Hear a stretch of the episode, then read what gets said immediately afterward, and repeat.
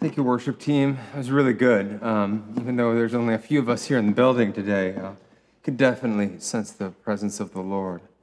Um, before we get into the word, why don't we uh, say a prayer together?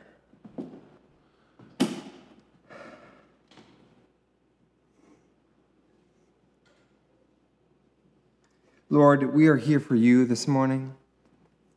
We thank you, God, that you have uh, gathered us together in your presence, Lord.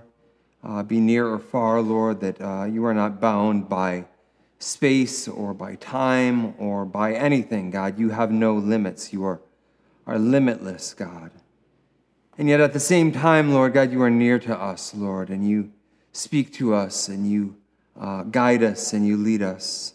And that's what we pray this morning, God, that you would uh, speak your heart to us, Lord, that we would have open uh, eyes to see and open ears to hear. And let the words of my mouth and the meditation of our hearts be acceptable in your sight, O God. Right, so um, good to uh, know that you guys are out there and see a few uh, good looking faces here this morning. Um, I'm going to just jump right into the scripture. Uh, in case you're unaware, we've been going through the book of Ephesians, the epistle um, of Ephesians, Paul writing to the, the uh, church in Ephesus and kind of the wider churches around that area. Um, we've been at this for months, um, digging deep, um, and uh, especially lately, uh, just taking a few verses at a time. So, uh, this morning, I'm just going to use one verse, uh, Ephesians 5:17. So Ephesians 5:17 says, "Therefore, do not be foolish, but understand what the will of the Lord is." Well, anytime you start with something like therefore, you kind of have to look back at what was before. So, referring back to Pastor Scott's sermon last week on, on the verses before, Paul's saying, Therefore, being careful of your walk, therefore being wise and making the best use of your time. Now, don't be foolish, but instead understand what the will of the Lord is. So that's the big question. What is the will of the Lord? Well, to start at kind of a smaller narrative level, let's think of this will of the Lord in the context of Ephesians, which we're reading. You know, you can't just jump out and say it doesn't have anything to do with that. and It certainly does. If you read the book, the, the epistle of Ephesians, as we have been for months, digging deep, going into it, it's pretty clear what the will of the Lord is. We know what the will of the Lord is in terms of what's going on with the Ephesians uh, that we know that it's, uh, the will of the Lord is not to quarrel, uh, not to engage in sexual immorality, to tell the truth, and not to get drunk. Um, use your time well, and there's a, a variety of different uh, precepts that, that uh, Paul is encouraging the Ephesians in. These things are the will of the Lord for the first century Ephesians and for all times, including today. But let's step back a little bit further. I mean, is that all that the will is? Is everything contained in Ephesians? Well, no, certainly not. And so we ask the question what is his will for us today? What is his will for us? If we believe that the Word of God is alive and active today, as it says in Hebrews, it's not hard to say that God is willing to share his will with us for today. And this seems to be one of the great questions of our time, and maybe all times, but it seems especially uh, this time, maybe even more over the last few months as you know there's chaos and we, you know we don't know what's coming next and what's happening. What is God's will for us, or what is God's will for me? That's an okay question to ask. How do we find it? How do we know or how do we find what the will is, the will of the Lord is today? Well, before we jump into, well, what is the will or how do we find out the will, let's step back for a moment and think about um, NASCAR. Now, we know that if you're, I am not a NASCAR fan, uh, just let me just put it out there, but uh, I can appreciate some of the stuff that's going on uh, with that. Um, so the NASCAR drivers, you know, they go to the Daytona 500 or whatever, and when the when they're ready to start, they go. You know, gentlemen, start your engine, engines, and then they, then they go, right? And they run, run the race. But do you think that they just kind of go from race to race? Like, oh, we're done with this one. Okay, let's just drive to the next racetrack and race again. No, there's a ton of preparation work that goes into those cars. You ride, drive it for 500 miles, you're going to have to, in between, prep it for the next race. Make sure the engine's right, the oil's right, the, the wheel alignment's right, you know, that the, the driver is healthy, and all these things. There's a lot of preparation. Uh, or, think about it as a preparation or a precursor for the actual race being started. So before we ask the question of what is God's will for me, we need to ask ourselves a couple of other questions to prepare to hear the word of the Lord. And the first one I think that we need to ask is Are we surrendered? Now, I could talk a ton on this. We could talk for years on just what does it mean to be surrendered.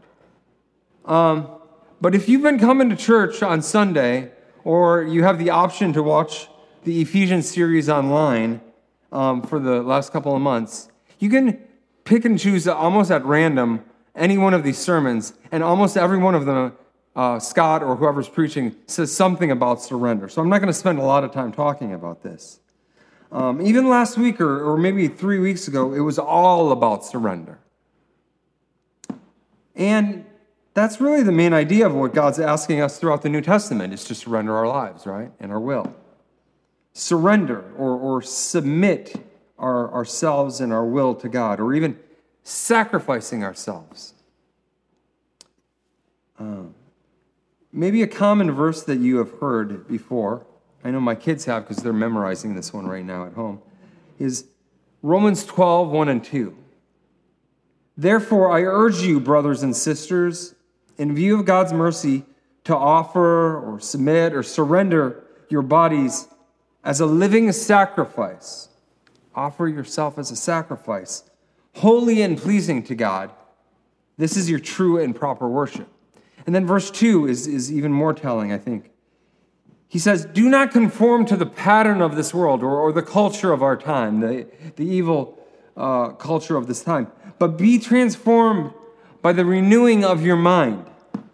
Then you will be able to test and approve what God's will is what God's will is his good, pleasing, and perfect will.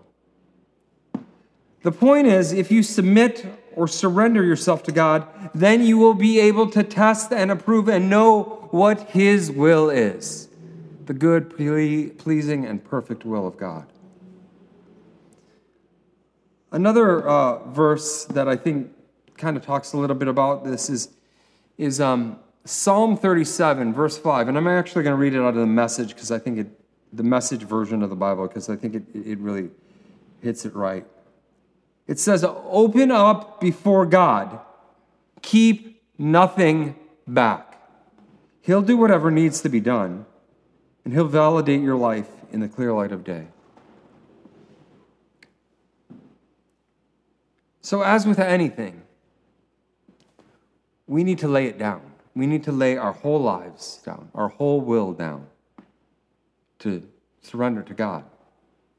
Whether that be your gifts, your weaknesses, your prestige, your need to please, please others or validate yourself, your right to revenge. We talk about our rights all the time. We have no rights, really. Like, we need to lay all of our rights down to God your control of your own life. A lot of us have these control issues. At some level, I think we all want to control our own lives, right? Not have somebody else controlling us. And we need to lay down all of our decisions.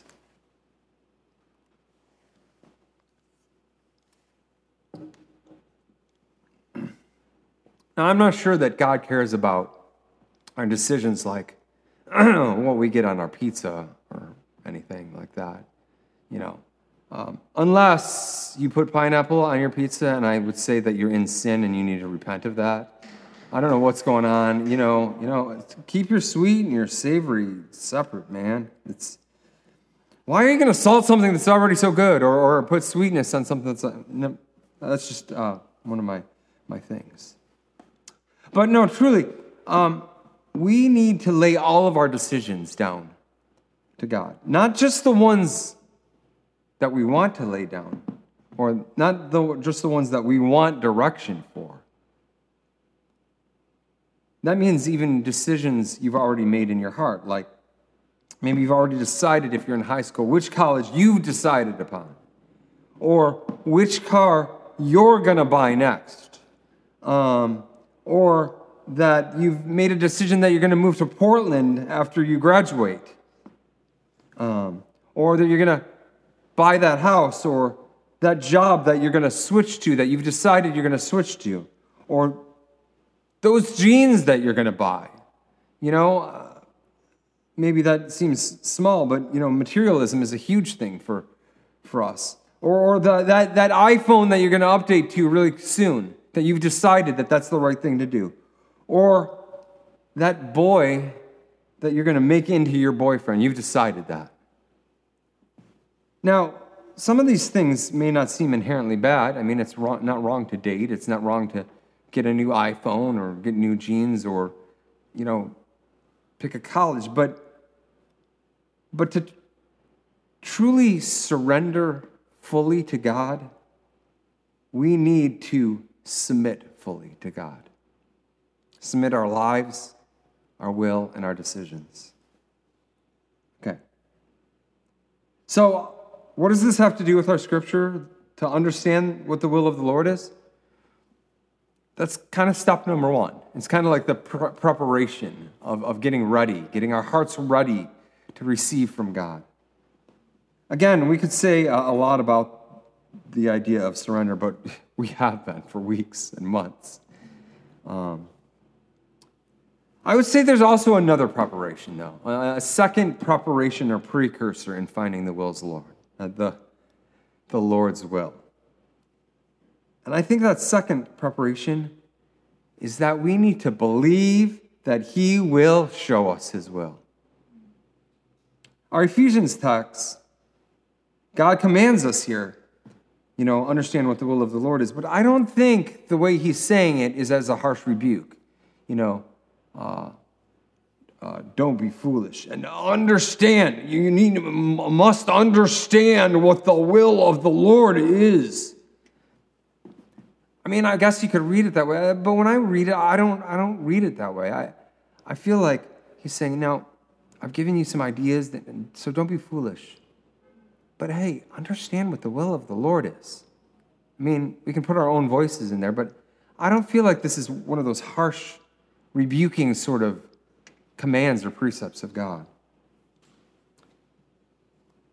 And you know why? Because in God's character, he loves to speak to us. He loves to speak to you. He loves to shower us with words of love. He loves to give us words of forgiveness and redemption. He loves to speak to us about mercy and grace. And he actually loves to give us direction.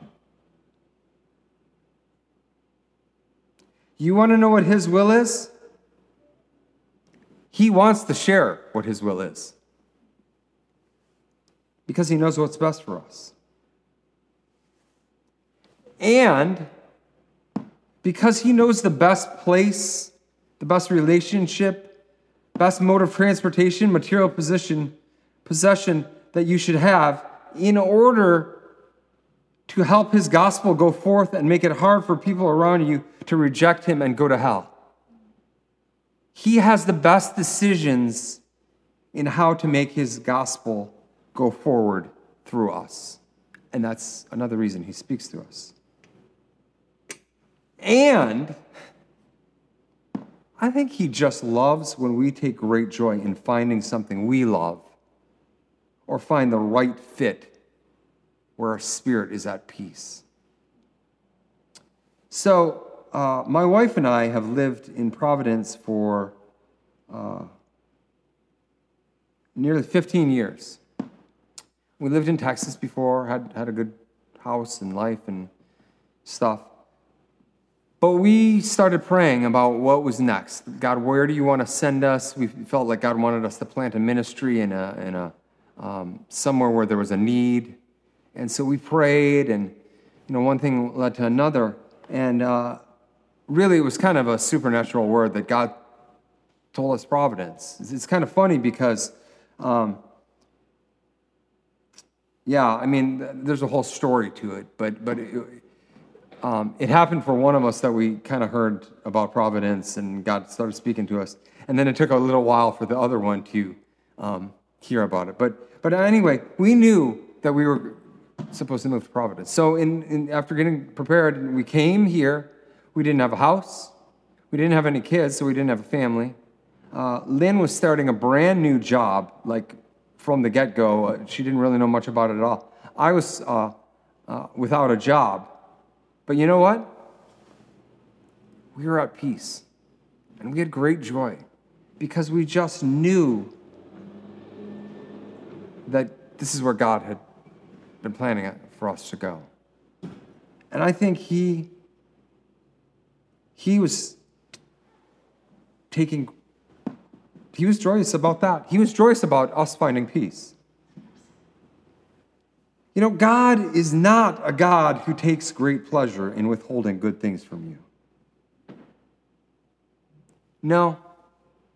My God is a God of abundance and he gives out of his fullness. My favorite verse in the Bible is John 10:10. 10, 10. It says, "The thief of our soul comes only to steal and kill and destroy."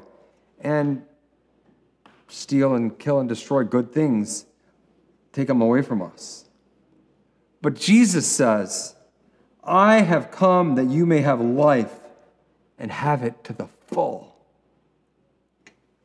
James 1:17 says every good and perfect gift is from above, coming down from the Father of the heavenly lights. So surrender and then believing that God will speak to you. I think those are like the two big props or precursors. Um, and once you get those down, you're kind of ready. So, what are you ready for? Well, for the rest of the time, I'm going to, get into some, some practicals. Um, I have sort of this list that has been kind of pushed and and then I've changed it a little bit, but it's really actually can't come from. There's lists all over of how do you hear the word of the Lord, but there's this one guy that I know that that wrote this list of eight precepts, and I've kind of uh, kind of followed those. So I'm actually gonna like eight questions that that he asks, and so I'm to kind of go through that. So I'm to read a little bit of what he wrote, but I'm to also add my own comments and, and where I think God is, is talking to us specifically. So there's eight questions that I think provide a biblical framework for decision making. And I'm just going to go through all eight. The first one is what does Scripture say? What the, the Bible the Holy Bible, uh, Holy Scripture. Because this is God's sort of line in the sand, right?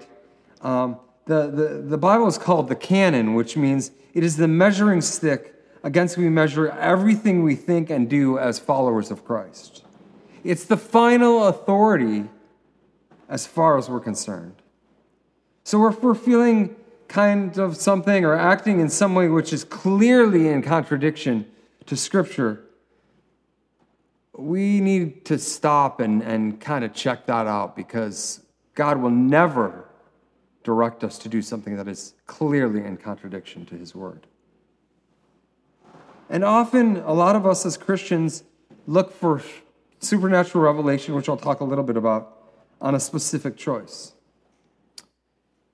Especially if you have a charismatic lean or bend like I do. Um, a number of years ago, I did an internship to uh, uh, a year of an internship before I went into campus ministry. And I remember at that time during the internship, we were talking about how to hear the word of the Lord or how to hear God's voice, which is clearly a scriptural thing. And I had a choice, a decision to make. Um, and I, I don't even remember exactly what it was, but I was thinking, I just need to go to God and take quiet time and just listen to Him. God, what do you want me to do? I, it had something to do with preaching something. Um, I do remember that. And I was like, God, what do you want me to say? I need your word. I need, I need a word. Lord, I need, I need to hear you. You know, I take, and like a week, I just did that. And, and I didn't have my Bible with me, or maybe I had a journal, but I just, you know, just got quiet and waited and waited and waited. And this is one of those times where God did actually speak to me. But you know what he said? Read my word. So he was bringing me back to what we must begin with, which is Scripture, because it is God's revelation. 2 Timothy 3 says, All Scripture is God breathed. That God breathed word is in the Greek, it is theopneustos. Now, you don't need to uh, memorize Greek or whatever, but, but that's a fun word to remember theopneustos. All Scripture is theopneustos and is useful for teaching, teaching, rebuking, correcting, training in righteousness. So all scripture is God breathed from God. Okay. The second thing is in finding the will of the Lord is are you becoming the person God wants you to be? Now, this kind of relates to everything we started with. But as you search the scriptures, you will see that God is far more interested in the kind of person you are than in what you do or where you go. In Luke uh, 6, chapter 6, Jesus pointed out that character determines action. When he said, A good man brings good things out of the good stored up in his heart. So it's about who we are or who we are becoming. So when faced with any choice, we must ask both whether our motivation is Christ like and whether a decision will help or hinder the development of Christ likeness in us.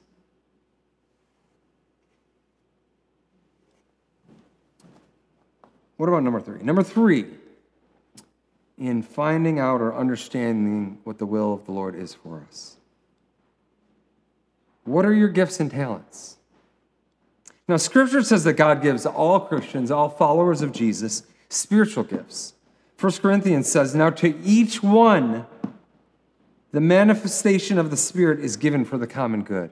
That means everyone who is following Jesus has been gifted with spiritual gifts by God's Spirit. I believe that even before the world was formed, even before we became followers of Jesus, that He's already put that in us. But we have to live it out. We have to follow, become followers of Jesus first, but then we need to live out the gifts. But He's also given us natural abilities. So when we make our decisions, we must take both our spiritual gifts and our natural talents into consideration. Because they may indicate what God wants you to do. Now, there's a lot of overlap with some of these, and, and you, you know, obviously you could say, well, I, it was this and this, or it was just this, or, and, and maybe it's not an exhaustive list you could add to it, I'm sure, but um, let me know what I missed. Number four, what do our Christian pastors parents, mentors, and friends encourage you to consider.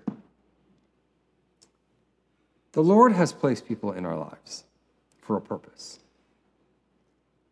Hopefully, you've opened up enough to someone or a few that they know you and understand your character, your gifts, and your talents. And so you have to be open for this to work, at least at some level. And, and, and since we're saying that, let me just give a, a, a, brief advertisement for Renaissance small groups. This is all about, this is what small groups are about growing closer to Jesus together and getting to know one another, learning about what the will of God is in your life, and, and having other people pray into you and pray for you and, and praying for others. This is, I mean, for me, this is the, when I read this, I'm thinking of run with small group, Renaissance small groups. This is what it's supposed to look like. So, part of discerning or understanding the will of, the, of God is listening to others. Um, when I got saved, or when I turned my life over to Christ in the summer of 1993, um, I was going to the University of Michigan, and that summer, a very dramatic thing happened um, where God spoke to me. I'm not going to go too much in detail, but I was, I was living in the darkness. I was on the road to hell. I was just bad. My friends were bad. Everything was bad. Um, and in the matter of 15 seconds, everything switched. And I was no longer on the road to hell. I was on the road to heaven. My actions and my attitudes were getting better. Um, and so God did that in me. I, I, have no, I can't take any credit for that.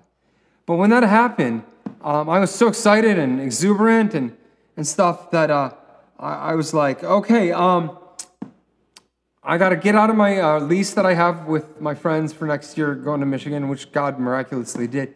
And um, you know what? I should. I'm just going to drop out of Michigan. And uh, what, do, what do Christians do when they? Uh, oh, I'm going to go to Bible college. That's what I should do, right? That's what I'm going to do I, because that's what Christians do, right? And so um, my dad was really excited that he saw my life change even in a matter of weeks, and he was excited that I was following Jesus and that I wasn't you know, in rebellion as much anymore. And, uh, you know, but my dad was also probably the wisest man I've ever met. And he was excited and he was encouraging, but he also had the wisdom to say, slow down. You know, slow down. Let's talk about this. Let's look at our options. Let's pray. One thing led to another, and I realized that going back to Michigan and finishing out my next couple of years was the best thing. And in all honesty, for me, I'm not making this as a general statement, but I probably grew more there, living in that culture, learning about faith and, and living it out, than I, I may have had going to Bible college.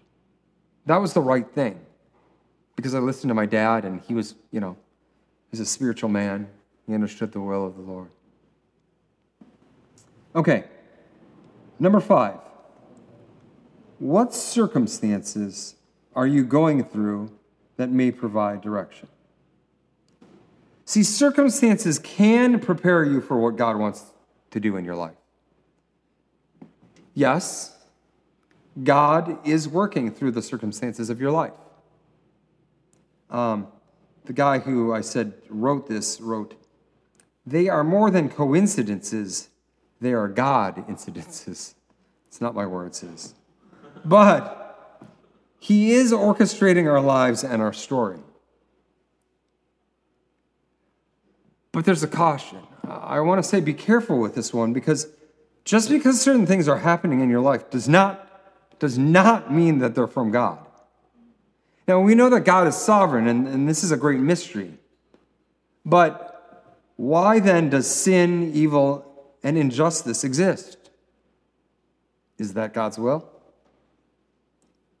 And if everything that happened here is God's will, why would we be instructed by Jesus to pray, God, let your will be done on earth as it is in heaven, as if it's not already being done? So there are things happening in our lives and in our world that are not God's will. And we need to pray to God that He would change them.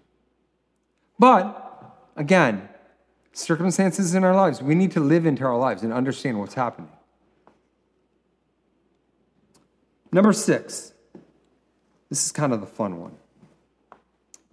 Have you heard the supernatural voice? Or have you heard God's voice or God's revelation? Um, so, uh, again, this is my bent. I, you know, I'm, I believe in a charismatic theology, and I am always expecting to hear God's voice. Um, and this is my experience. I mean, this is uh,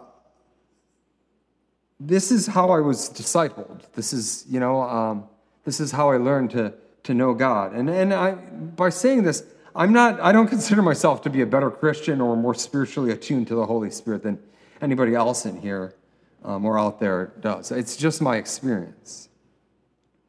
So there's numerous times in my life where I have heard the voice of God. Not ever an audible voice, but it was clearly not me. Um, like, I shared a little bit about my uh, salvation story, where I was sitting with my mom after going out. I came home one night, and we were going to start a conversation, and just then I heard what was clearly, vo- clearly the voice of God, where He said, It's time to change. I remember that. I remember what was going on. I remember the context. I remember the voice. It was so clear. And I mean, for me, I understood also what that meant because I had been grown up in a Christian home. I had kind of understood the idea of Jesus and, and following him. I wasn't doing it. But when he said that, it, it just changed. Everything changed for me because I heard the voice of God and I couldn't like run away from it. Uh, he I like to say the minute God rescued my, that minute God rescued my life from a quick exit to hell to another exit. Um, maybe even more dramatic, at least for me, was when I got called into the ministry. I won't give you the whole story, but it was a similar thing. I was not in a place where I wasn't like in worship or um, prayer or reading the word, or I didn't expect to hear but God called me. He said, um, You have the call into ministry. And um, again, it would take a long time to explain this, but when he said that, that to me was the closest thing to an audible voice that I've ever heard. I, I still, there are times in my life where I wonder, am I doing what God wants me to do? You know, maybe I'm feeling down or depressed or something. And you know, am I really called into the ministry? All I need to do is go back to that place. And I'm like, no, that was, that was God. And I wasn't uh, planning on it for, I wasn't waiting uh, in a sense. I wasn't in prayer, but it just happened. Um, and again, when we moved to Providence, Lynn and I moved to Providence, um, it was gradual, but nonetheless, there was a voice from God. And uh, Lynn, like I said, actually didn't hear at the same time, but a couple weeks later, they were in some sort of a prayer meeting with some other women, and this one woman was really a mess, all sorts of stuff going on in their lives, and they were praying for her. And she kind of made them stop and said, Wait, I've got a word for you, Lynn. She didn't know anything about us. She didn't know Lynn. Didn't, probably didn't even know her name at the time. And she gave her this vision about the city and the, all the lights are green and it's going down a hill and we were like and that was god's word to, to lynn. And she's like okay yeah we're right. We're, we're on we're, we're together here on this. Uh, funny thing is because that was my experience with all these big decisions in my life um, when i was when i had fallen in love with lynn and i knew she had fallen in love with, with me you know i took a lot of time to pray God, I need that word. I need the word from the Lord. I, I need a word from the Lord to know whether I'm supposed to get married to her. I never got a word. I was, and I was like, oh no, am I not supposed to marry her because I didn't get a word? Well, here's the thing. Uh, it's, it's wonderful if God would speak to us audibly every time and tell us what to do. I mean, he does it throughout Scripture to, you know, Moses, Isaiah, the, the apostles, you know, Paul, um, throughout Acts. Um, and, and some of us can look at our own experience. Experiences, maybe you have some similar to mine. But I would say such revelation or supernatural revelation is not really the general rule. And it's easy to fall into error if this is the only way you listen to God. But I would also say it probably happens more than we would acknowledge it. Sometimes we just don't keep our eyes open and our ears open. Um, and again, another sort of funny thing is none of the persons mentioned through the Bible, Moses, Isaiah, um, Paul, um, were actually um, looking for supernatural revelation at that time. It just happened. So I guess the end to that point is just be open to however God wants to manifest himself to you. Okay, two more. Um, number seven, when we want to find out the direction of God, what impressions come to your heart as you do the things of God, the disciplines? The first Christians experienced the leading of the Holy Spirit through prayer, Acts 10:9, through reading God's word, Acts 1, through communal worship, Acts 13, and all over. So when you actually are praying earnestly, not just kind of your rote prayer of, you know, oh, I pray that, you know, peace would come in the world, or, you know, which is a good thing, or, you know, now I lay me down to sleep, which we do at night, but we always add to it. Um, so when it's not just rote prayer, but really earnest prayer, when you're really earnestly praying, do you sense anything that the Holy Spirit may be putting on your heart to do? Or when you're earnestly worshiping or really reading the word? I would say for me, this is when I, the, the times that I hear from God the most is when I'm in corporate prayer or corporate worship, actually. I don't know why. Something about the presence of God. I don't know. And then finally, number eight what is your heart telling you? Now, we need to remember and go back to the first preparation. We need to remember that we need to be surrendered to God. But this last one brings me to another one of my favorite verses Psalm 37 4, which says, Delight yourself in the Lord, and he will give you the desires of your heart. Now, notice what the psalmist is saying here. He's not saying, I'm going to give you whatever your flesh wants or whatever you want. And like having a new car isn't necessarily a bad thing morally, but this is not what he's saying. He's not saying, delight yourself in me and I'm going to give you the things that you want. But what he is saying is that he gives you desires, meaning he replaces your desires. He takes his desires and puts them in your heart so that your desires are now what his desires are. And if you stay focused on delighting in him, you may realize one day, hey, I'm not desiring the new iPhone 25, you know, anymore. Um, or I'm not all caught up with that dude anymore, and maybe I even don't really want to date. Or I'm not obsessed with going to RISD. You know, all these different things that we may have thought about. Now, we still have desires, but some of them that he gives us are brand new, right? Um,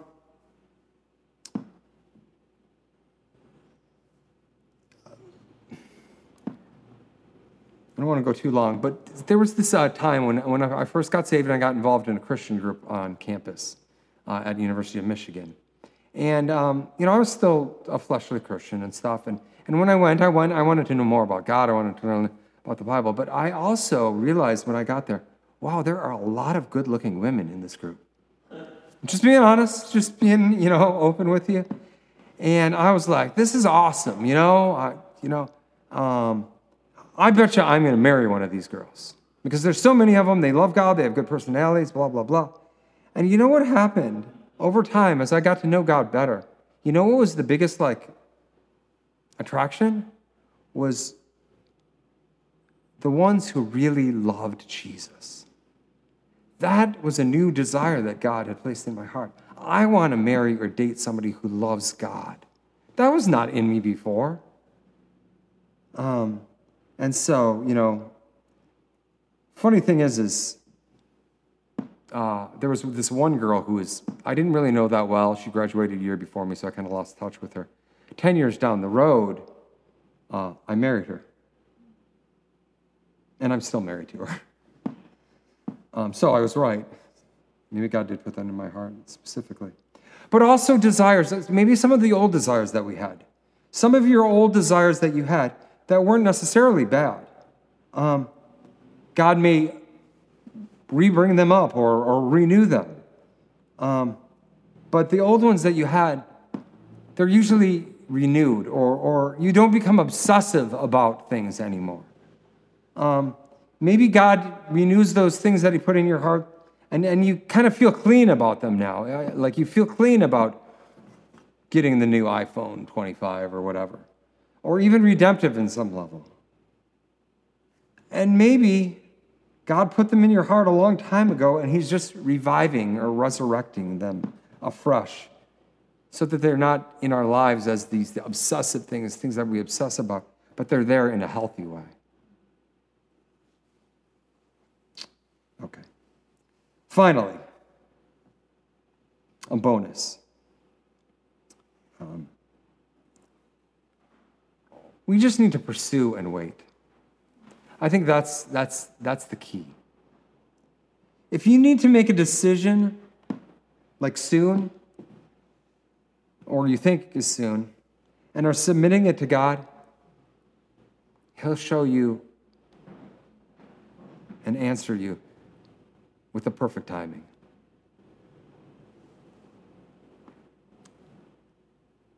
So, a different metaphor to end. Don't be fearful to give up the wheel. A lot of us are fearful of what, what is God going to tell me or where is He going to bring me? We don't need to be fearful. He's on our side. If God is for us, who can be against us? He's the best driver. He won't let you crash and burn. He knows where you need to get to and when to get there. And He doesn't need Google Maps. Again, let me say what Paul reminds us in Romans God is for us.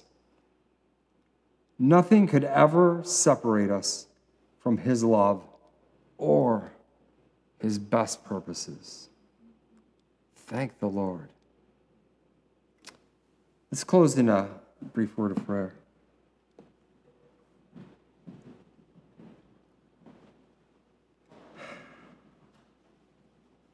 Search us, O God, and know our hearts, know our uh, anxious thoughts, and see if there's any wicked way in us, and lead us in the way everlasting. God, help us to take uh, stock of where we're at. Are we truly surrendered to you? Are we truly have we truly submitted our will and our decisions and our lives to you? God, refresh us, Lord. Uh, help us to go back to you and surrender even more. Daily, let us, let us uh, live a life of repentance where we're turning back to you because, you know, we walk away from you sometimes. But Lord, I pray, God, that it would be less and less of us walking away and having to turn back, but God, that our eyes would be focused squarely on you. God, help us to trust, God, that You've got good things. You're a God full of abundance. And you've got good plans for us. You can help us with the decisions we need to make. We can trust you, God, that you're not going to lead us on, on the way of destruction, but you're going to lead us in the way of abundance and fullness. God, I pray again, Lord,